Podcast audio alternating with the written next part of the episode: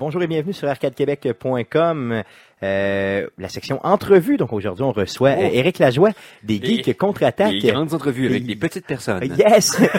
Éric, merci d'être présent avec nous. Yes. Euh, ce que je te propose, Éric, ce qu'on propose aux gens, c'est de faire euh, une émission sur... Euh, ben dans le fond, une série d'émissions. On va faire deux émissions sur euh, la musique de jeux vidéo. J'ai-tu assez de, de, de, de, de matériel, tu penses? Je crois que oui. Je suis pas mal certain. Je pense qu'une grande gueule comme moi va se trouver capable de... Je pense que tu peux en faire dix des émissions. Ça se peut-tu? Non, mais on va en faire deux. On OK, c'est bon. Deux. On commence par deux. Okay. Donc, cette semaine, tu vas nous faire de quoi de, euh, dans le fond, du début de la musique de jeux vidéo jusqu'à, on s'est dit, deux mille, c'est ouais, ça? Une petite chronologie avec les, euh, les moments marquants, les, euh, euh, la, la communauté qui tourne autour de ça, les grands, les grands auteurs, les grands compositeurs, mais aussi les grands acteurs de toute cette industrie-là, euh, de la musique des jeux vidéo. Et parce que c'est un mon dada, c'est dans, dans mon dans mon historique de gamer, c'est la partie que je trippe de façon obsessive et dont je peux pas parler souvent parce que c'est pas tout le monde qui s'y intéresse de façon ma- majeure. Tu sais, c'est c'est, souvent c'est, c'est comme un, un à côté la musique dans le jeu vidéo. C'est comme ah oui, ça. La musique est le fun, elle supporte le jeu. Oui, non, non, non, la musique c'est le jeu, ça fait partie ça. Intégrante du jeu clairement. Je, je, je suis en partie musicien et c'est important pour moi, donc euh, je, je vais vous en parler un peu plus de mon background. Yes. Donc on va commencer avec la semaine un euh, oui. de, du début jusqu'aux années deux mille, puis après coup de deux mille. Donc, puis semaine deux, donc la semaine prochaine, ça sera de deux mille. deux mille jusqu'à aujourd'hui. Aujourd'hui, c'est cool. Donc, ouais. euh, merci. Yes, on commence ça là. Bonjour et bienvenue aux entrevues d'Arcade Québec point com. Aujourd'hui, on reçoit pour la deuxième fois au show Éric Lajoie des Geeks Contre-Attaque. Salut Éric. Salut Monsieur Goulet. Yes, re-bienvenue sur Arcade Québec. Merci. Euh, merci d'être là d'ailleurs. Euh, aujourd'hui, ce que tu veux nous parler, c'est de musique de jeux vidéo, c'est ça? Oui, oui, yes. Ouais. Tu m'as parlé du sujet, puis c'est quelque chose qui me, qui surprenamment, je connais plus que le, la moyenne des ours. Puis j'ai pas l'occasion souvent d'élaborer sur le sujet, donc on, on va se promener. J'ai, j'ai des petits cartons. Yes. Donc tu t'es, tu t'es préparé, tu t'es oui. amené ça. Euh, ce que je veux savoir dans le fond là, euh, moi je suis un néophyte là, vraiment je connais rien, ok. Fait que ce que je vais tenter de faire avec toi aujourd'hui, c'est de te suivre, poser des questions et tout ça. Mais véritablement, là, je te dirais que oui, j'adore le jeu vidéo, mais euh, honnêtement pour ce qui est musique, tu sais, j'aime le support, j'aime le fait que ça puisse euh, vraiment, tu sais, aider dans le jeu, que ça puisse supporter le visuel du jeu, supporter l'histoire, mais une ultimement, là, je m'attends à apprendre beaucoup de choses, OK? Mm. Euh, donc, je veux que tu me berces, là. C'est okay. Quoi ton approche? Est-ce que tu veux y aller euh, chronologique, ben, c'est ça, un peu? On va y aller chronologique. Yes. Puis cool. Je vais expliquer pourquoi euh, c'est quelque chose qui m'intéresse plus que plus que la moyenne. Euh, c'est que peu de gens savent de moi que le, le premier tiers de ma vie, euh, ben, c'est le premier tiers, là, je, je, j'essaie de trouver des fractions. De ta très longue vie. Non, non, c'est ma vingtaine. De, ouais, okay. de, de, de, mettons, de seize à dix-sept ans, aller jusqu'à vingt-neuf à trente ans, j'étais musicien. OK. C'est, euh, c'est auteur-compositeur. Fait que j'ai joué de la musique, ça a été toujours une grosse part, partie importante de ma vie, pendant longtemps. Tu jouais de quel instrument, euh, jeune homme? Euh, guitare. Guitare, OK, ouais, yes. J'étais capable de jouer d'autres instruments, mais principalement, c'était la guitare. Donc, euh, les jeunes, on vous le dit tout de suite, OK, achetez-vous une guitare au lieu d'une console de jeu. Ça marche toujours mieux avec les femmes. Euh, non, Excuse-moi, non. continue. Bref. Euh... ouais, il disait ça. Ouais. Et, euh... mais, euh, donc, c'est quelque chose qui, parce que j'étais déjà musicien, quand je jouais à des jeux vidéo, c'est quelque chose qui est à laquelle je portais un peu plus d'attention puis qui m'accrochait plus sur certains jeux que, mettons, sans ça, j'aurais peut-être moins accroché. La musique des jeux vidéo, ça... OK, les jeux vidéo ont commencé, euh, si je remonte au début, là, on commence à parler des années cinquante avec le, l'ingénieur qui a comme fait un jeu de tennis sur un oscilloscope, ça compte pas non, vraiment. Non, c'est donc, disons, il euh, n'y avait pas va... vraiment vraiment de, de, de, de musique à cette époque-là, disons. Non, c'est ça. Puis euh, même si on, on voit avec la première, euh, la première console qui avait été sortie, c'était le, si je me souviens bien, ouais, la Magnavox. Ça, c'était en soixante-douze. Le Magnavox, c'est la première fois que j'entends parler de ça d'ailleurs. OK. Qui était une des, des, des premières consoles de jeu qui était... Euh, ça a été pas... pas vraiment populaire. Euh, il n'y avait pas de musique à cette époque-là. Il n'y avait okay. pas de son. Et ça, ça a été jusqu'à soixante-dix-sept. L'année de ma naissance, il n'y avait pas de musique dans les jeux vidéo. Okay. Euh, c'était vraiment juste... C'était plus les arcades qui commençaient à marcher, puis il y avait des... La, l'année charnière où c'est que la musique a commencé à jouer un rôle important. OK. Euh, là, on parlait de l'année de sortie soixante-dix-sept, Atari, Atari, tout ça, qui était encore juste des bruits de fond. Ouais, c'est on ça, disait les quelques sons, petits bruits, mais les très, sons très étaient subtils, dans la console, mais c'était ça. Plus pour comme le, le, le bruit que les éléments du jeu faisaient. Euh, le premier jeu qui a utilisé la musique, puis encore là, la musique c'est un bien grand mot. Là. On parle de Space Invaders. Okay, et là, Space yes, Invaders, un jeu très connu, euh, d'ailleurs, hein? Oui, c'est ça, c'est le, le, le vaisseau avec les bases et le, les bad guys qui descendent tranquillement pas vite. Et peu de gens savent que, je sais pas si je vous en avais déjà parlé ici. le fait que le niveau de difficulté augmentait plus tu tuais d'ennemis oui. est un accident. Oui, c'est ça. C'est pas, c'était pas voulu par le programmeur. C'était pas voulu par le programmeur parce que c'est que le, le, le, le, le, voyons, le moteur du jeu avait de la difficulté à faire jouer le jeu à pleine vitesse avec tous les ennemis en même temps dans l'écran. Et plus t'en débarquais, plus le plus... jeu pognait sa vraie vitesse. Donc, plus, ça, plus, plus t'en tuais, plus le jeu accélérait. C'est ça. Donc, plus tu progresses, plus c'est difficile. Dans le fond, et c'est ce que ajouter, ça simulait. Là. Et, ça, et pour ajouter au stress de la chose, c'est que le, le, le, le, le, le bruit de fond de ce jeu-là est un genre de battement de cœur régulier. Tin, tin, tin, tin. Et parce que ça accélérait, la musique accélérait, ce qui faisait en sorte que les joueurs là, ils sentaient un stress augmenté. C'est tin, tin, tin, tin, tin, tin. Ça, donc tu avais une référence directe à ton corps entre guillemets ou à un élément là, exactement. Que tu connaissais, on dirait que, là. on dirait que le fond sonore appuyait ton niveau d'adrénaline pendant que les ennemis descendaient de plus en plus puis qu'il en restait de moins en moins. C'est peut-être la première euh, la première version d'une musique de fond dans c'est un ça. Jeu vidéo. Qui avait une importance dans le jeu, là, qui venait Exactement, modifier quelque qui, chose. Qui venait comme supporter puis, euh, je te dirais, augmenter l'expérience du jeu. Euh, si on parle vraiment d'un thème musical dans un jeu, là, on va y aller au classique, au jeu euh, qui a eu le plus d'influence sur la culture populaire, Pac-Man. Ouais. Et Pac-Man n'avait pas nécessairement une musique de fond. Il y avait un beat de fond, mais c'est la musique d'intro de Pac-Man, qui, était, okay. qui durait un genre de huit secondes. Bon. Ça, c'est très, la première. Très midi, là, très simple. Là, c'est Mais ça? C'était un thème sonore. C'était une, une musique. C'était fait qui, pour que, que tu reconnaisses que c'était que Pac-Man. C'est la toune d'intro de Pac-Man. Et ça n'avait pas été fait encore sur les, les jeux populaires. Puis là, ça sortait à l'arcade, puis le monde se, se rappelait tout du thème. Et ça était tellement populaire que ça l'a même inspiré des artistes de disco de l'époque, okay, à sortir des ben disques, oui, oui, du okay, genre oui. Buckner et Garcia. Là, oui, ok, je me rappelle d'une fameuse torture. Donc cet été, euh, au Geeks Contre-Attaque oui. été deux mille dix-sept, euh, tu euh, en as fait... Euh, pardon, deux mille seize. Oui. Moi, j'étais dans le futur, moi. Donc été deux mille seize, t'en as fait jouer quoi, huit tunes? T'as fait jouer un album au complet? Euh, je vais en revenir à Buckner c'est et Garcia ça, plus tard ouais, dans le show, ça, mais, mais oui. Euh, oui, t'en as fait jouer euh, beaucoup et ça oui. m'a torturé euh, énormément. Donc euh, merci ça, beaucoup. De euh. dire que ça a mal vieilli serait un euphémisme.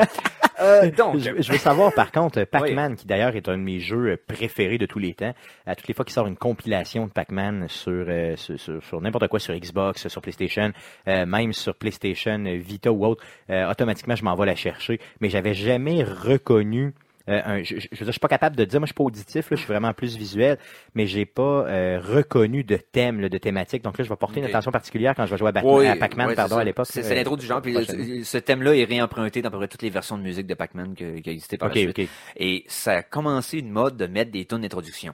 Euh, que ce soit la machine d'arcade de Donkey Kong, euh, dans les mêmes années, là, dix-neuf cent quatre-vingt, euh, que ce soit Defender, Euh, Astéroïdes, et cetera, qui continuait de pas nécessairement avoir une musique élaborée de background pendant que tu jouais, mais qui avait quand même l'intro que tu c'est te ça. rappelais qui était l'intro de ce jeu-là. Donc, ce qu'essayait de se faire, c'est de se donner pas seulement une identité visuelle, mais une identité euh, auditive pour Exactement. que quand tu arrives proche de la console, mettons dans le bar ou dans l'endroit, parce que oui, à l'époque, il y avait des consoles dans les bars. Ben oui. Ben, il y avait des, des arcades, dans ben le fond, oui. dans les bars. Oui. Il y avait pas seulement des salles d'arcade, mais bien dans les bars, c'était très, très populaire au niveau mmh. des années fin soixante-dix, début quatre-vingts, là, oui. même jusqu'en quoi, quatre-vingts et même jusqu'à presque aux années deux mille. Euh, il y a oui, eu des, des C'est ça. Donc, euh, il essaie de se donner une identité vraiment euh, auditive pour que tu puisses reconnaître le jeu puis là, être porté à y aller, j'imagine. C'est ça. Okay. Et là, je, je dis, on est rendu en dix-neuf cent quatre-vingts. dix-neuf cent quatre-vingt-deux, là, on est à, dans le, le pic. Donc, c'est l'année de, de ma naissance, d'ailleurs. Ouais, je dix-neuf cent quatre-vingt-deux. Je coupe, oui. L'Atari deux mille six cents, qui était au sommet de sa popularité. Euh, c'était euh, un an avant le crash de dix-neuf cent quatre-vingt-trois. Oui. Et euh, a sorti un jeu dans lequel il y a eu la première version de musique existante dans un jeu vidéo. Et on parle du jeu Journey Escape. Je connais le, pas. Le band Journey. OK, c'est Journey, le vrai, Don, vrai band Journey. Don't Stop le, Believing. Don't Stop Believing, OK, c'est oh, ouais. eux qui auraient fait. Ah oui! Ils ont Aïe. fait un jeu avec le thème de Journey, euh, okay. qui était un jeu d'arcade qui a été euh, porté sur la Atari, okay. dont le thème de base était Don't Stop Believing, version c'est pas vrai. Euh, Chiptunes Atari. Ah oui, oui c'est vrai, vrai. Tu peux regarder des extraits sur YouTube, c'est mauvais. Mais reste mais je, vais, que... je vais mettre, je vais mettre des, dans le fond, je vais, je vais me faire une petite recherche là, puis je vous mettrai justement euh, ouais. un lien dans la description du présent podcast. Exactement. Là. Et c'est la première fois qu'on avait une, une, une, des chansons populaires transposées avec ce qui étaient les, les, les machines de l'époque pour faire ça dans une musique de jeux vidéo. Mais j'imagine que ça devait être très, très limité. C'était là, comme... très limité. Parce que mais est-ce que tu reconnaissais véritablement la oh, chanson? Oui, tu reconnaissais okay. l'air. Oh, okay. euh, regardez ça sur YouTube, c'est malade. OK, c'est ça. Donc, euh, et là, on parle encore une fois de la limitation des puces qu'il y avait sur les Atari à l'époque pour être capable de bien... Euh, de, de bien bâtir une musique de fond. Donc, l'Atari n'a jamais vraiment connu autre que Journey Escape, une, une véritable musique, de back, une background music, le B G M, là, comme le okay. terme là, utilisé, pour de la musique de fond dans un jeu vidéo. Il faut avancer à dix-neuf cent quatre-vingt-cinq. Donc, attendre encore quelques années. Oui, pour. C'est, c'est sûr que là, il y a eu le crash en quatre-vingt-trois où oui. là, les gens faisaient plus confiance pantoute aux jeux vidéo Exactement. pour des justement des jeux, là, euh, disons, bâclés ou très, très rapidement Exactement. faits. Là, euh, puis E T en est un légendaire, là, justement, qui avait été... Euh, disons, euh, mal vendu ou mal, mal produit. N'oublie ou, euh... pas qu'il a été développé en moins d'un mois. Ouais, ben c'est ça, c'est ça l'idée, par une seule semaines. personne d'ailleurs. Euh, une petite par équipe, une, deux, une, une, deux, deux, deux personnes. personnes, c'est ça. C'était très minuscule comme équipe et ça s'est fait en, en quelques semaines. Donc ça prenait une idée, ça prenait une conception, fallait le faire et tout ça. Ah, ouais. Donc en une seule... donc c'est pratiquement impossible d'arriver à faire un ah, produit de qualité qui s'est exactement. vendu à grande échelle, tu sais, justement, puis qui a déçu tout le monde. Ils en ont produit, ils en ont fabriqué une quantité... quantité phénoménale in... complètement insultement grosse et grossièrement su... Su... superflue.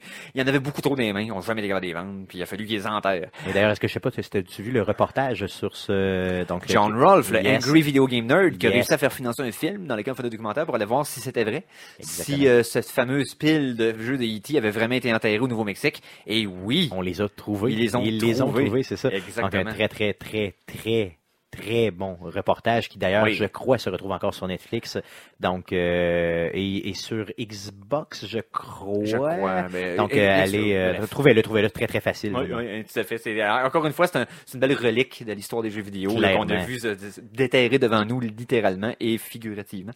Donc quatre-vingt-cinq. Qu'est-ce qui arrive en quatre-vingt-cinq? L'arrivée de la Nintendo Entertainment System.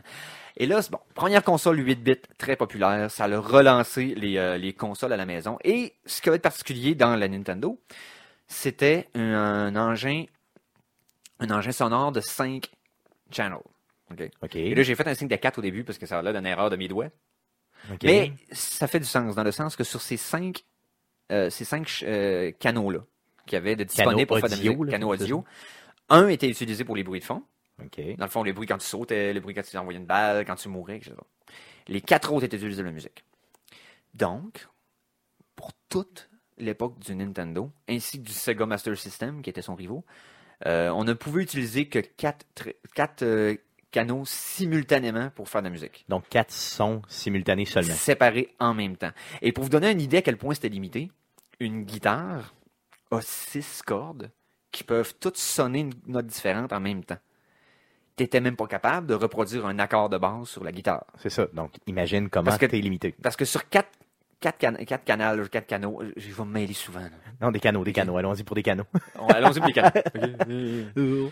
Des, des, des canilles. Des canisses. Des canilles. C'était des canaux. OK. Donc, sur quatre, un était généralement utilisé pour la percussion. OK. Et les, euh, deux étaient utilisés pour la, la mélodie et un était utilisé pour la basse. Cependant, souvent, les, les, les compositeurs devaient être très ingénieux pour tricher, c'est-à-dire que la percussion était rarement sur une track seule, c'est que la percussion se partageait les quatre autres tracks, okay. tous les espaces morts entre les notes. C'est ça, donc s'il y avait du silence, une percussion hein. était disséminée parmi ces quatre tracks-là pour faire une percussion complète, pour être capable d'utiliser le plus possible d'espace. Donc, ça s'appelle de l'optimisation au maximum. Là. Exactement. Quand tu arrives avec une, un, un temps mort dans ta track, ben, tu vas rajouter... Et un temps euh... mort, de, ça peut être une milliseconde. Là. C'était vraiment tout placé pour avoir le maximum de potentiel. Et là, on parle de... Il y a des... Il y a certaines des, euh, des compositions musicales des jeux de Nintendo à l'époque qui sont devenues légendaires. Là. Et avec cette limitation-là. À cause de cet effort-là que les, les producteurs faisaient, justement, Exactement. audio. Certains de ça. ces compositeurs-là, on va en parler un peu plus tard... Euh, ces gars-là ont révolutionné la façon de composer de la musique, toute catégorie. À cause de ces limitations-là. Exactement. Donc, une Exactement. limitation fait que tu te casses tellement la tête que tu deviens légendaire dans la musique. C'est spécial et pareil. Ça, ça te force à être créatif d'une façon qui n'avait pas été imposée à aucun musicien avant. Parce que... En fait, ça a été l'inverse dans l'histoire de la musique. C'est qu'au début, les grandes orchestrations euh, populaires qui sont devenues des classiques, c'était des orchestres avec des... Des, des, des, des, fois, des milliers des... et des milliers de sons différents c'est que ça. tu composes. Et même des fois moment. des centaines de personnes qui jouaient en même temps. Là, c'est Exactement. Ça. Alors que là, il fallait que ça se limite à quatre sons simultanés. De, de s'imaginer aujourd'hui là, ces thèmes-là qui, qui sont rendus dans la culture populaire. Là. On parle de, de, du thème de Zelda, on parle du thème de Super Mario. Créé ouais, avec cet handicap-là, c'est extraordinaire. Là. Donc, puis qu'on connaît tous d'ailleurs aujourd'hui. Là. Oui. Tu sais, même, le, je me rappelle le tableau, moi, c'est, c'est, c'est celui qui m'a le plus marqué, là, le, c'est le tableau du deuxième, euh, ben, le deuxième tableau justement dans Mario oui. un. Là. Oui. Exactement. Et parlant de Mario, parlant de Mario, euh, l'époque de quatre-vingt-cinq, l'époque Nintendo, dans le fond, de quatre-vingt-cinq à aller à quatre-vingts, euh, quatre-vingt-neuf, mettons, on va y aller avec ça. Euh, je te dirais qu'il y a eu, ça s'est séparé en trois gros canons dans les compositeurs de musique. Et là, je parle de Nintendo parce que Sega, il y a eu aussi, euh, le Master System a eu sa popularité à lui. Mais musicalement, d'un, mais aussi la popularité des jeux tout court n'a pas eu autant d'impact dans la culture populaire. Clairement. C'était vraiment Nintendo qui dominait. Puis je Donc, me souviens d'avoir joué un petit peu, parce que mes cousins ils l'avaient, mais honnêtement, pour les jeux, euh, je veux dire, à part Wonder Boy, là où tu tirais des... Euh, euh, Tu sais, c'est quoi, tu tirais des marteaux dans celui-là ouais, ouais, pour ouais. essayer de... Tu sais, je me souviens pas de tant de jeux que ben, ça. Il y là. avait Altered Beast. Euh, oui, oui, c'est vrai. Oui. Mais c'était beaucoup des ports de jeux d'arcade que eux ont, ont focusé là-dessus plutôt que de faire leur propre jeu. Nintendo, c'est en, en partant, a focusé sur le, le, le développement de leur propre franchise, leur propre jeu. Parce qu'il avait commencé par des ports d'arcade. Faut okay. oublier que Nintendo avait porté des arcades de Donkey Kong, de Mario le premier. Pas Super Mario, mais Mario. Avant même, tu parles le N E S. Là. Par, avant même le N E S, puis ils faisaient des mini... Arcade Box, qui était à peu près ça de grosse. OK, qui était, mettons, qui un pied de haut, comme... mettons, grosso modo. Ouais, c'est là, ça, ouais. qui représentait un genre de grosse arcade en tout petit, avec un effet de miroir, tu peux voir ton écran, puis t'avais le, le, le, l'équivalent du joystick puis des pitons. Ils ont commencé par faisant, en faisant des ports d'arcade. OK, quand est-ce ils ont qu'il y avait développé... du son là-dessus? Est-ce qu'il y avait de, oh, oui. de, de... OK, oh, il y avait oui, quelques sons pareils. Exactement. Okay. C'est... Puis ça, ça bouffait les batteries, nous, c'est pas ça. Mais tout ça pour dire que Nintendo, une fois qu'on commençait le console, se sont mis à faire leur propre jeu au lieu de se focusser sur les ports. C'est ça, donc ce qui est quand Et même Sega, plus Sega, gagnant. Ouais. Mais c'est ce que Sega a fait de leur côté, ça les a permis quand même d'avoir une bibliothèque le, le fun pour le départ. Moi, je me souviens de certains jeux de baseball qui étaient quand même bien, oui, oui. Euh, mais c'était très très limité, bien oui, sûr. Oui, mais c'est, c'est, c'est plus au Genesis qu'on a commencé à parler, ouais, des non, gros gros I P euh, exclusifs à Sega qui sont devenus des classiques. On reste à Nintendo. Les trois principaux euh, acteurs, deux plus un, on va dire, qui ont été les, les compositeurs de la musique, de beaucoup de musique qu'on va se souvenir jusqu'à la fin des temps pour ceux qui suivent la, la, la musique de jeux vidéo. Euh, on commence d'abord par le, le, le, le, le, le, le principal, Koji Kondo. Okay. Donc, euh, Koji Kondo, c'est le compositeur de la musique de Super Mario. OK, donc euh, mmh. très, de, très, très connu. Kung Fu, Ice Hockey, mais surtout Zelda.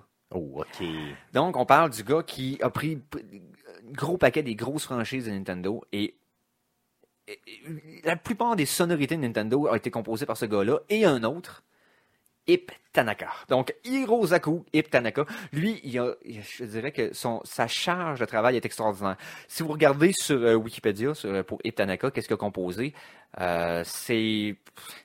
C'est comme une cassette de cent cinquante jeux de Nintendo dans lesquels t'as okay. tous les classiques. Okay. Je veux dire, t'as euh, Metroid, Kid Icarus, Tetris, euh, Donkey Kong trois, Balloon Fight, euh, Ice Cl- euh, non pas Ice Climber, excuse-moi, euh, Urba, euh, Urban Combat ou Urban Fighting, je me rappelle plus du nom.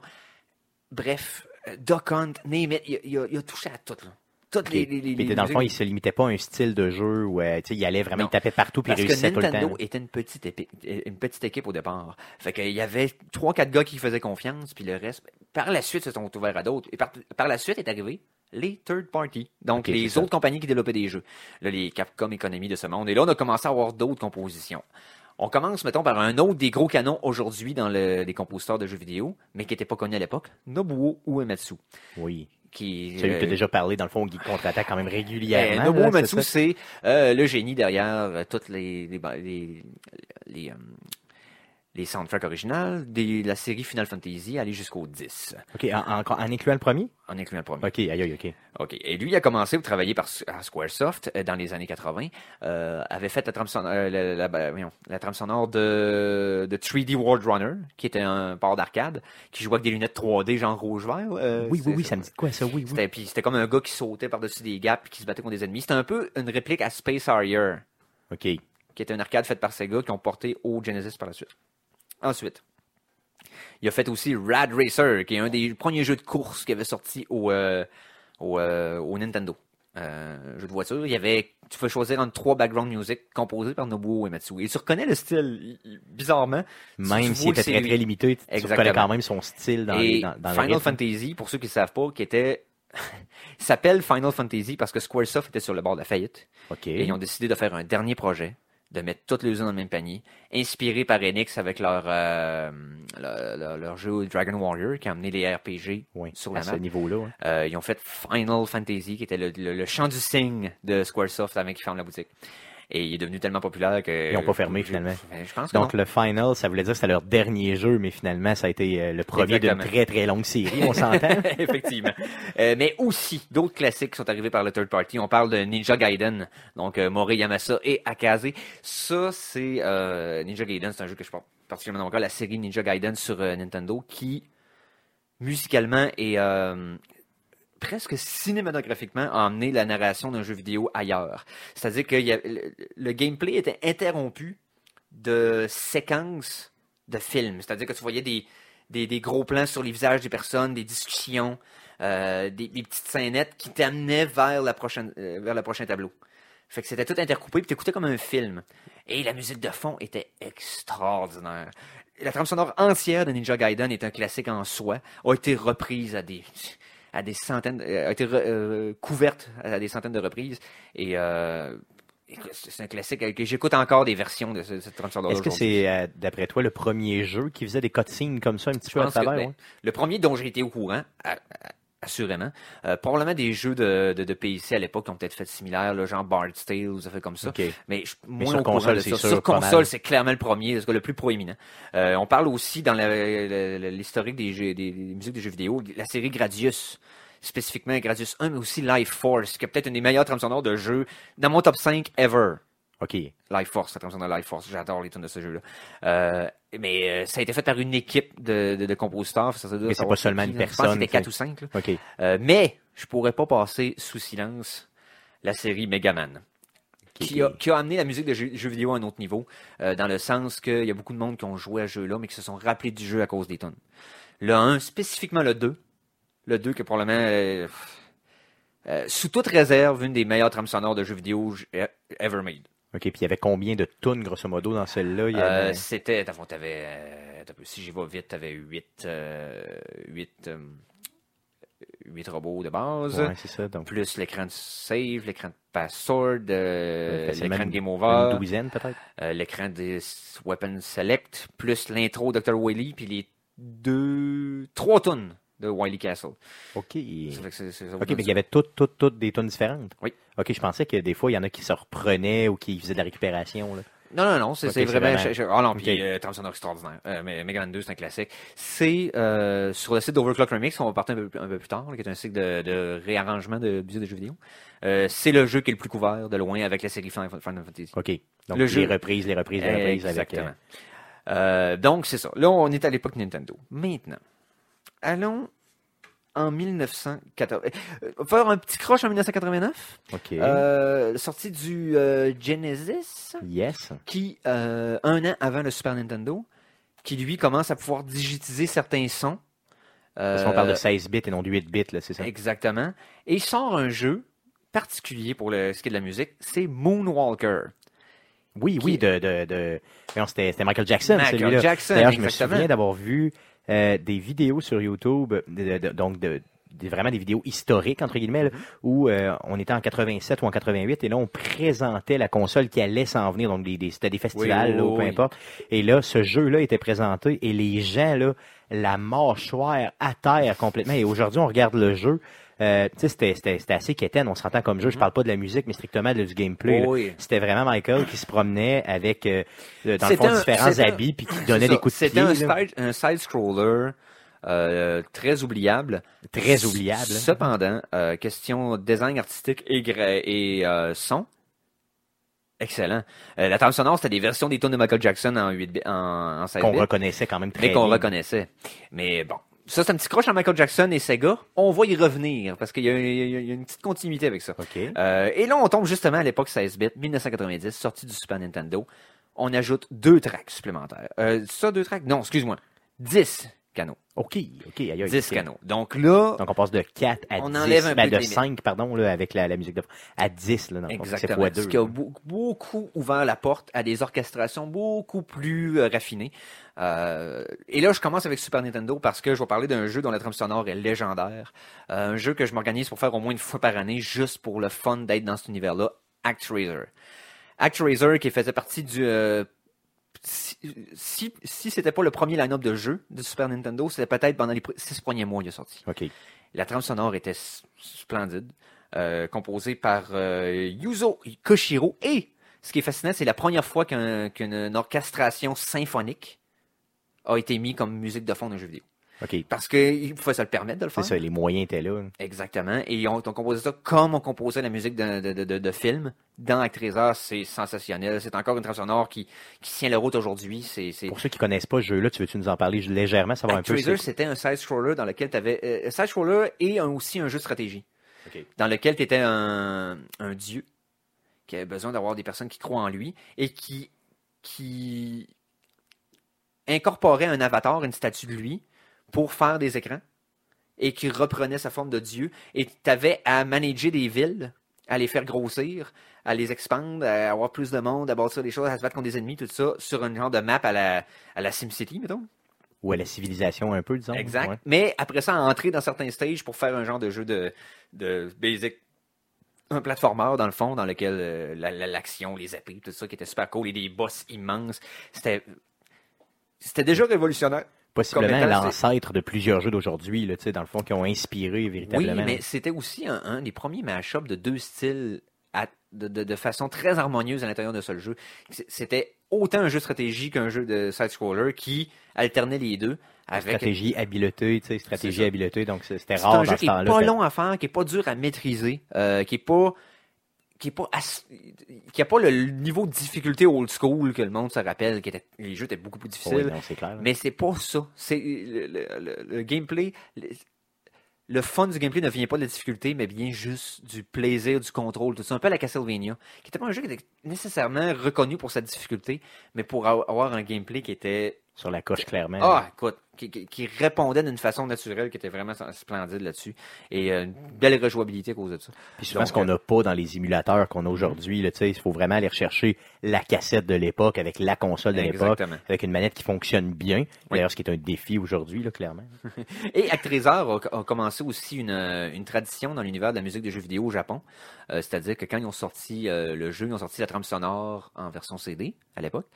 Euh, mais ils ont fait aussi une version symphonique. Donc, le compositeur Yuzo Koshiro a dirigé un orchestre symphonique pour reprendre dans une grande salle son, sa musique son de son oeuvre, jeu, ouais. Et il a vendu le disque. OK, donc ça s'est fait, donc c'est la première première fois que ça se voyait, là, véritablement. Ben, oui, de... et ça, ben, peut-être pas la première, première première fois, mais simplement la fois où ce que ça a été significatif, où ce que ça a eu un, un, un, un following. Ça a commencé un... Il y a eu un buzz par rapport à ça. Il y a eu un là. buzz par rapport à ça, et ça a débuté ça. Les Final Fantasy ont emboîté le pas aussi. Tout ça. Ça donne un sérieux aussi à la musique de jeux vidéo, parce qu'à l'époque, je veux dire, on s'entend que le jeu, le jeu vidéo était vraiment marginalisé. Oui. Là, c'était véritablement, tu sais, oui, dans le fond, prati- pratiquement pointé du doigt. Là. Mm-hmm. Donc maintenant, tu sais, ça, ça donne... Si tu réussis vraiment à convaincre tes professionnels de la musique à te suivre dans un projet du genre, ça prouve que le jeu vidéo maintenant est relativement rentable et a un minimum de sérieux. Là. Puis là, on oh, parle oui. de quoi, début des années quatre-vingt-dix, c'est ça? Euh, oui, c'est ça, on parle de dix-neuf cent quatre-vingt-dix, euh, free. Pile, là, c'est ça, donc c'est quand même euh, l'aube du jeu vidéo quand exact. même. Là. Et euh, si on continue avec le Super Nintendo dix-neuf cent quatre-vingt-dix et les années subséquentes, euh, on se souvient aussi, bien entendu, on, on continue l'histoire des Final Fantasy, Final Fantasy deux aux États-Unis, le quatre au Japon, euh, le trois aux États-Unis, le six au Japon, qui, ont eu des, qui avaient des trames sonores extraordinaires, Chrono Trigger, qui était une collaboration entre Nobuo Uematsu et un certain Yasunori Mitsuda, qui était un des, euh, des collaborateurs de Nobuo euh, sur l'aspect technique de certaines trames sonores, qui est devenu par lui-même un compositeur de jeu par la suite, et okay. un tout-un. Euh, Mitsuda a fait la série Chrono, Chrono Trigger, Chrono Cross, okay. euh, la série Xenogears, Xenosaga, Xenoblade, euh, la série Shallow Hearts aussi. Et euh, très prolifique et très mémorable comme compositeur, un excellent là, à suivre. Euh, et euh, un choix personnel, juste à cause des références dans le titre du jeu, mais aussi la musique m'avait complètement fait capoter quand j'étais jeune, le jeu Ogre Battle, qui est un de mes classiques dans les R P G. Que je ne connais pas, prends-moi, c'est, c'est quoi le jeu? C'est Ogre Battle, c'est euh, le, le titre du jeu, c'est Ogre Battle March of the Black Queen, qui ce sont deux références à deux tunes de Queen, okay, okay, le, le okay. band Queen. Mais euh, c'est un jeu de stratégie R P G dans lequel tu avais à manager des unités. Okay. Fait d'avoir un genre un de personnage... R T S un peu, si tu veux. Ça ressemblait à ouais, un ancêtre du R T S. Il okay. euh, y a Tactics, o- o- uh, Tactics Ogre qui est sorti par la suite au, euh, au Nintendo soixante-quatre. Il est sorti aussi au... Euh, voyons, Euh, ouais, trois D S, ils ont continué la série okay. là-dessus. Euh, mais Ogre Battle, c'est un jeu que je recommande à tout le monde. J'ai adoré ce jeu-là. Euh, je jouerai encore si j'avais une version euh, potable que je pourrais faire runner sur mes consoles présentes, ce qui n'est pas le cas encore. J'attends un remaster pour m'acheter ça et le, le, le jouer jusqu'à ce qu'il se délite tout seul parce qu'il est à bout. Là. Puis la je... musique était euh, mémorable aussi. Oh, oh my god, j'adore le trame sonore de ce jeu-là. Euh, oui, ça, puis euh, j'ai même pas, le, même pas le nom du compositeur parce que c'était encore une fois, c'était, plus, c'était une collaboration. Mais oh my god, j'ai adoré ce jeu-là. Ah, oh, j'adore ça. Et là, on va osciller vers le Genesis. Yes. Le Genesis a eu, bien sûr, quelques classiques. On parle de Shining Force, entre autres, oui, qui était oui. son, son, son premier gros succès comme R P G. Bonne trame sonore. Euh, un jeu, d'ailleurs, que j'ai fait, euh, mettons, un million de fois, et j'exagère même pas, hmm. euh, qui mon euh... frère a masterisé de façon oui. intense. Oui. Euh, vraiment un très, très, très bon jeu. Puis j'avoue que la musique était sur la coche, là, solidement. Oui. Une, un jeu qui avait été porté d'arcade, euh, porté de la, des arcades trois D O sur le Genesis, qui a été un succès énorme au moment où il est sorti, mais ça n'a pas... ça n'a pas survécu les âges. Revenge of Shinobi. La série Shinobi a été une série très, très big dans le début quatre-vingt-dix. Euh, par la suite, il n'y a pas eu de continuité de ça. Mais la trame sonore de Revenge of Shinobi au Genesis est magistrale. C'est excellent. Euh, et, bien entendu, je ne pourrais pas passer à côté de Sonic the Hedgehog. C'est sûr. Donc, Sonic, c'est euh, les deux premiers Sonic composés par euh, Mara... je ne me rappelle pas de son prénom. Nakamura. Marato Nakamura, je pense. Euh, et le troisième par euh, une Une, le six, euh, avant que je tombe au troisième. La transition des deux premiers, Marato Nakamura, est non seulement mémorable, mais suivait tellement bien le rythme du jeu qu'il se tentait de se, faire, de, de se différencier de son compétiteur. Sonic a réussi à légitimiser Sega en tant que compétiteur d'égal à égal à Nintendo. Il y avait leur mascotte et il y avait un jeu qui avait un gameplay complètement différent de tout ce qu'ils faisaient sur Nintendo. C'est ça, donc il y avait leur équivalent, mettons, de Mario qui était Sonic, et t'avais Tails qui était l'équivalent, disons, de, bon, peut-être un peu le, le Luigi. Luigi, ou en tout cas, tu sais, bon, un genre de body là, de ouais, ton, non, de ton personnage.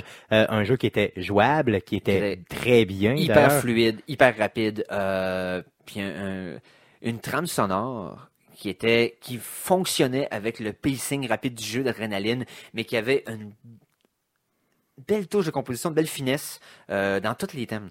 Donc, le un, le deux, c'est des, c'est des classiques, mais surtout, ce qui est intéressant avec Sonic, c'est le trois.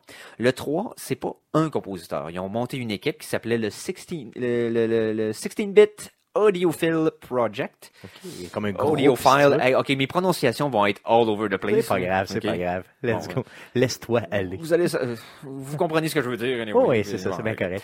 Donc, et euh, cette, euh, ce, ce, ce collectif-là a composé la, la, la trame sonore du trois, mais dans ce collectif-là, un certain M J. Michael Jackson, après la sortie Ooh. du un et du deux, a beaucoup fait de lobbying pour pouvoir composer la musique d'un Sonic. Oh yeah! Il tripait sur cette série de jeux-là, okay. à côté. Okay. Probablement que ça, ça mettait en vedette un, un animal anthropomorphique. Et euh, Lui, Michael Jackson était probablement un furry dans l'époque, mais personne ne savait comment ça s'appelait des furries. Tout ça pour dire que il a forcé, il a réussi sous un pseudonyme au départ, mais par la suite, ça a été publicisé, qu'il a composé une bonne partie des tracks mémorables de Sonic trois. Okay. Donc, euh, ça, je ne le savais donc vraiment, si vous, vraiment pas. Si vous jouez à Sonic trois ou vous écoutez la trame sonore de Sonic trois, ils ont un peu de Michael Jackson à travers, dissimulé au travers. Et vous allez, et, et en ayant ça en tête, ça va vous donner une nouvelle, une nouvelle appréciation de la trame sonore qui a une une richesse que j'avais rarement vue à l'époque et qui encore aujourd'hui a, a, a quelque chose à donner pour quelqu'un qui, qui est intéressé par euh, la musique des jeux vidéo. Euh, Sonic trois, c'est quelque chose. Et c'était aussi un bon jeu, ça a bien à donner. Et ça a été probablement le pic de Sonic. Euh, par la suite, ça a été euh, Sonic and Knuckles. Puis, euh, Sonic, ouais, c'est euh, ça, ça a peut-être un peu droppé exactement. Ou en tout cas perdu de l'intérêt parce qu'ils ont eu de la misère trois, à se là, renouveler parle, véritablement. Exactement. Mais Sonic trois, là, on était là, au top de la montagne pour Sonic. Donc, euh, un beau petit chef-d'œuvre, autant pour le jeu que les fans de Sega, euh, évidemment. Et euh, les fans de Michael Jackson, les fans de trame sonore, c'est un must. Cool, ça marche. Laisse-moi une seconde, yes. OK? OK. Je regardais ça ici, je vais voir à combien de temps on est rendu. Mm-hmm. trente-quatre, c'est bon. Parce que là-dessus, le display est mauvais. Ça dérange-tu si on le laisse là? Parce que je vois le display. J'ai aucun problème. Le display est mieux en bas. Aucun problème. Euh, tu, okay. tu, tu, tu continues. Puis ben oui, mettons, ce que je te propose, là, après avoir, mettons, t'as-tu une coupure qui serait, mettons, oui. pas mal centrale, où on pourrait se faire un deuxième bloc, mettons, dans peut-être cinq minutes? Euh, mettons, euh, oui, là, oui, là, oui. T'es, là, t'es rendu à Genesis, je veux dire, on, on couvre-tu, euh, continue dans Genesis ou dans, dans Super non, Nintendo? On va aller de quatre-vingt-quinze à deux mille, après ça, on va starter. À deux mille, deux mille. On décolle? Ok, c'est ouais. bon, j'aime on la coupure deux mille, puis deux mille, t'en masses de stock pour un quarante minutes après? Ok, c'est bon. Parfait, c'est bon. Puis, tu sais, je veux dire, si, tu, si t'en refais dix, douze, là, c'est pas grave, là. Mais, tu sais, c'est d'après, faut que tu t'assures d'avoir un autre quarante après. C'est bon? Cool, parfait. Ok, on passe maintenant à un moment charnière dans le dans le dans l'évolution de la musique des jeux vidéo, mille neuf cent quatre-vingt-quinze, la sortie et de la de, de la console trois D O et de la bien entendu de la Sony PlayStation. Yeah, c'est ça, donc très très très marquante d'ailleurs très euh, dans marquante. Les jeux vidéo là. Dans le mar- jeu vidéo seulement, mais si on parle de trame sonore des jeux vidéo, pourquoi c'est charnière? Ça là, ça l'a complètement changé à la game. Pourquoi? C'est que Sony avait décidé à l'époque, ce que Nintendo avait refusé du revers de la main, d'adopter le support C D pour faire des jeux, plutôt que de rester avec des cartridges, des cassettes. Des cassettes, hein. Donc, ce qui laisse beaucoup plus d'espace pour mettre du stock là. Ce qui enlève complètement la limite de composition parce que tu peux enregistrer comme tu enregistres la musique normale et la faire jouer dans le jeu. Clairement. T'es plus limité par le médium. Le médium te fait jouer de la musique que tu veux. Fait, à partir de là, les gens ont commencé à, quoi, à faire quoi? D'un, à composer legit de musique avec des vrais instruments, à engager des artistes pour faire des bandes annonces, euh, des, des, des, des bandes sonores de jeu, à prendre des, des tunes existantes pour faire une, une bande annonce de jeu. Et là, on commence à parler de des bandes annonces, euh, de, de, de, de bandes annonces, des bandes, de bandes sonores de jeu euh, solides. Là. là, on commence à embarquer dans, euh, écoutez, en quatre-vingt-quinze, euh, c'est peut-être tôt là, mais euh, on parle de, oh là, là, je m'avance un petit peu. quatre-vingt-seize, ok, Quake. Oui, mais c'est ça. Donc, Quake avec Nine Inch Nails. Exactement. Yes. Trent... Et là, tu parles de vraiment le mois de Nine Inch Nails, tu viens de taper directement oui. dans le cœur. Trent Reznor est engagé pour composer oui. la musique de fond de Quake. Ça, c'est malade. Et donc, c'est... Nine Inch Nails, Quake avec le clou, vous voyez un peu le lien. En quatre-vingt-seize, tu sais, au top de l'industriel goth rock alternatif, arrive avec un jeu qui était extrêmement populaire, qui a peut-être... Très violent, qui a peut-être amené le multiplayer à un autre niveau. À cette époque-là, euh, on parle d'un gros moment dans l'histoire de la musique des jeux vidéo parce que là, là c'était comme un artiste respecté qui avait pas besoin de tout ça pour ce projet-là, embarque à fond et livre, pas juste un, un, un sous-produit parce qu'il s'est fait donner un chèque, une trame sonore sensationnelle et qui est typiquement Trent Reznor. Pour, pour moi, le ça, on ça a été véritablement, le, véritablement marquant dans le jeu vidéo parce que, puis je veux pas, je veux vraiment pas le dénigrer ce qui s'est fait avant, ok? Non, non, c'est Mais euh, avec les moyens qu'il y avait avant, puis euh, moi j'étais pas, euh, disons, un très très gros gamer, tu sais, des, des anciennes consoles, tu veux dire, vu mon âge et tout ça, oui. puis vu aussi les moyens monétaires que j'avais. Donc tu sais, oui, j'appréciais la musique de jeu, tout ça, mais c'est pas quelque chose que je remarquais.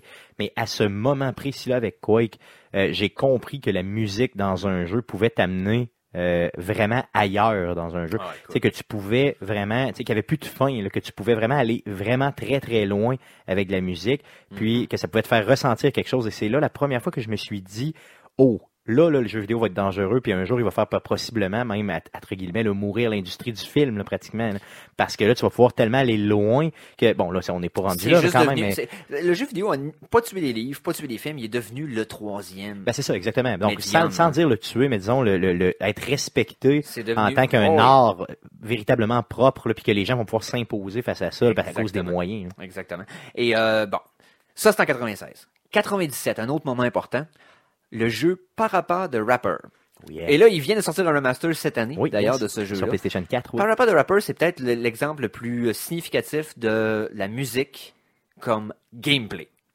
C'est ça. Donc c'est... là, on lâche un gameplay avec de la musique en support. C'est véritablement la musique et le gameplay. Exactement. C'est que le but du jeu, c'est d'être dans les temps de la musique pour terminer la chanson. Et ça l'a, proc... ça l'a débuté une, une genre de trend de jeu dans lequel la musique est un élément important, dont par la compagnie de Parappa the Rapper, qu'on continue avec, euh, comment ça s'appelait l'autre série? Alors, niaise, j'ai, j'ai oublié le nom, là. Je peux mais, franchement pas t'aider. C'est, c'est, pas, c'est, pas, c'est pas quelque chose à quel, auquel j'ai joué. Ouais, bah, en tout cas, bref. Hmm. Ils ont sorti deux, trois autres jeux reliés à ça, et, euh, ça a starté un trend de compagnie qui ont commencé à vouloir essayer ce mode-là, de se servir de la musique comme gameplay. On va y revenir un peu plus tard. Euh, PlayStation un, on commençait aussi à avoir des jeux qui étaient relativement importants dans le sens que Tony Hawk Pro Skater, yes. qui a commencé à prendre des tunes de punk, Offspring, mettre ça d'ailleurs. comme, euh, comme trame sonore, puis que le monde, ça les a accrochés tout de suite. Euh, les jeux de... aussi de... Euh, les jeux de course, Gran Turismo un, oui, qui avait une trame sonore extraordinaire là-dessus aussi. Euh, on... Et pour ce qui est de... Si on retourne old school un petit peu, pendant cette ère-là, il y a aussi des jeux qui ont eu leur propre trame sonore, qui a été magistrale. Et là, je parle de... Sous toute réserve, là, le, de, le meilleur platformer deux D de l'histoire du jeu vidéo, Castlevania Symphony of the Night, oui, oui, qui, qui non seulement en tant que gameplay est extraordinaire, la trame sonore... Ouais, juste malade, fou, mémorable complètement. Parce que un des, euh, un des punchs du jeu, c'est le fait que si tu finis le jeu normalement, t'as juste vu la moitié du jeu. Exactement, parce que le jeu vire à l'envers, dans le fond. Et tous les tableaux sont faits euh, upside down, là, donc et complètement... la façon que ça a été composé, c'est composé en fonction de ça aussi. Ce qui est, ce qui est, ce qui est malade, c'est que certains des thèmes qui ont une récurrence qui peut être inversée pour faire d'autres tonnes. Puis imagine comment ça doit être difficile de faire ça pour un musicien, ça doit être épouvantable. Mais c'est, c'est, c'est, c'est capoté. Là, Symphony of the Night, gros classique. D'ailleurs, je l'ai sur PlayStation Vita, si je ne m'abuse. Euh, d'ailleurs, à toutes les fois que je peux l'acheter sur une console, je le fais juste pour remercier ben oui. le, le, le développeur de nous avoir donné ce chef-d'œuvre-là. C'est ben oui. véritablement dans mon top dix, euh, solide. Euh, les jeux de sport qui ont commencé tranquillement pour, oui. fin quatre-vingt-dix à avoir des trames sonores d'artistes, mais ça a commencé vraiment après deux mille. Mais ça, un peu avant, on avait quand même des petites tunes, je me souviens même... Ouais. Euh, N H L quatre-vingt-quatorze, t'avais des des des des thèmes, ouais, des thèmes que des, euh, des, des, des thèmes d'aréna, exactement, des thèmes d'aréna ouais. qui étaient là, ben c'est vraiment très limité, oui, mais quand même ça. Tu pouvais reconnaître oui. euh, des tunes typiques ou fétiches de certains arénas, c'était quand même très bien. Oui, c'est ça. Euh, et euh, on se transporte en quatre-vingt-dix-huit. L'élément game musique en tant que gameplay a atteint un autre niveau. C'est la sortie en arcade au Japon de Dance Dance Revolution. Oh, ok, donc, très très marquant. Et... D'ailleurs, je savais pas que c'était aussi tôt dans les oui, histoires de jeu. Moi, mais je ça a pris du temps avec sa traverse. Euh, ça a été très populaire au Japon pendant beaucoup d'années avant que ça ait un succès plus euh, dans le fond global. Mais là, on mais... parle pas de console de salon, on parle véritablement non, on parle d'arcade. d'arcade. Là, c'est ça, ça, ça s'était pas transporté à maison encore. Okay. Sauf que là, on parle de l'ultime façon de placer, ben presque. L'ultime façon de placer la musique en tant que gameplay, euh, D D R qui a été, pas besoin de vous dire à quel point ça a été monumental comme impact, euh, comment ce jeu-là a amené les casual gamers à apprécier euh, les jeux vidéo puis à retourner dans les arcades. Ça l'a même, je pense que ce jeu-là a, a été responsable de la résurgence des arcades dans les années deux mille. Oh, clairement, clairement. Et moi, j'ai, je me souviens même sur euh, ici à Québec, là, sur le sur la rue Saint-Jean, il y avait une arcade à une certaine époque, euh, près tout près des portes Saint-Jean. Le, la bibliothèque. Je peux non. pas te dire le nom, mais c'était possiblement ça. Je peux pas te dire. Ouais. Et euh, je me souviens très bien au début deux mille. Donc moi, j'étais j'étais assez jeune, oui. là, j'avais dix-huit ans en deux mille. Donc je sortais beaucoup dans les bars et je me souviens très bien d'avoir vu cette arcade-là oui. sur place et je me disais qu'est-ce que c'est ça, ce bebel-là. Puis là, je voyais des filles danser là-dessus. Bon, nous autres, on on tripait mm-hmm. là-dessus, euh, sur les filles qui dansaient d'ailleurs et pas sur l'arcade, mais euh, j'ai jamais été capable d'y jouer sans me, mettons, péter la fiole et ou mourir. Ah non, je suis arrivé donc, à Québec euh, en deux mille deux, c'était encore ouvert. Ben, c'était encore ouvert, c'est ça, puis c'est encore là très, très, très, très pesant, tu sais, comme endroit. Donc, euh, je sais pas ce qui s'est devenu avec le temps, ça, honnêtement. Ben, ça a juste fermé. Mais, mais je me souviens très bien d'avoir vu cette arcade-là oui. en action euh, devant moi, puis c'était quand même gros, yes. là, c'était quand même important. Non, ça, puis euh, ça... Non seulement c'est important dans l'histoire de la musique des jeux vidéo, euh, parce que là, ça rend, ça, ça l'a fait en sorte que maintenant, c'était bord ouvert. C'est-à-dire que ça, ça a donné comme carte blanche aux, aux, euh, aux compagnies indépendantes, aux compagnies qui étaient plus, qui avaient les reins solides de se dire, on peut tout essayer, là. C'est là, on a réussi à faire danser les gens. Sky's the limit, là. Pour, euh, parce que ça avait été essayé avant de danser à un certain rythme. Tu sais, je veux dire, exemple, euh, le, le, le tapis de Nintendo là, qui avait essayé de faire des genres de, ouais. de jeux de course pour les kits, puis qui essayait de te faire suivre un beat des fois. Euh, ça marchait le... tout croche, là, dans le fond, non, ça fonctionnait ça, plus ou moins. C'était maladroit. Mmh. Là, on était rendu à un niveau où ce que ça répondait et ça... De... Autant la performance de la personne qui jouait devenait un spectacle en soi, mais autant que un talent musical inné. Donc, une oreille musicale te donnait un edge dans le jeu. Oui, clairement, un edge. Oui, clairement. Parce que c'est ça, moi, qui me manquait, là, parce que le bouger, j'étais capable, mais je comprenais pas le, le rythme, tu sais, j'écoutais pas.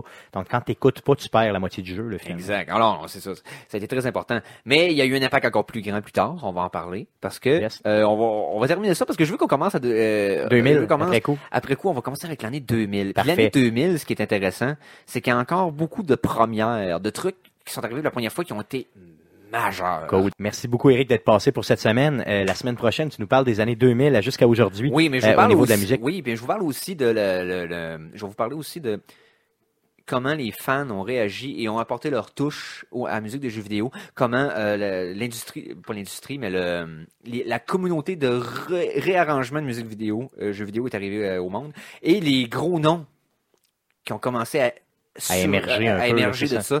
Euh, donc, on, cool. on va s'amuser avec ça. Puis, yes. je vais vous dire un peu mes pics à mouer, puis euh, ouais, les, les, en... les incontournables. On ça. en jase, ça, c'est sûr. Donc, yes. merci beaucoup d'être passé, puis on se revoit la semaine prochaine pour ça. Merci. Donc, c'était la première partie de l'entrevue avec Éric Lajoie. Contrairement à ce qui a été annoncé lors du podcast, la partie numéro deux ne sera pas diffusée la semaine prochaine, mais bien dans les semaines à suivre, parce que nous devons euh, simplement là, euh, faire la couverture du Gamescom. Euh, donc, euh, restez à l'écoute d'Arcade Québec pour les prochaines semaines pour avoir droit à l'entrevue numéro deux, donc la partie numéro deux euh, de l'entrevue avec Éric Lajoie concernant la musique de jeux vidéo.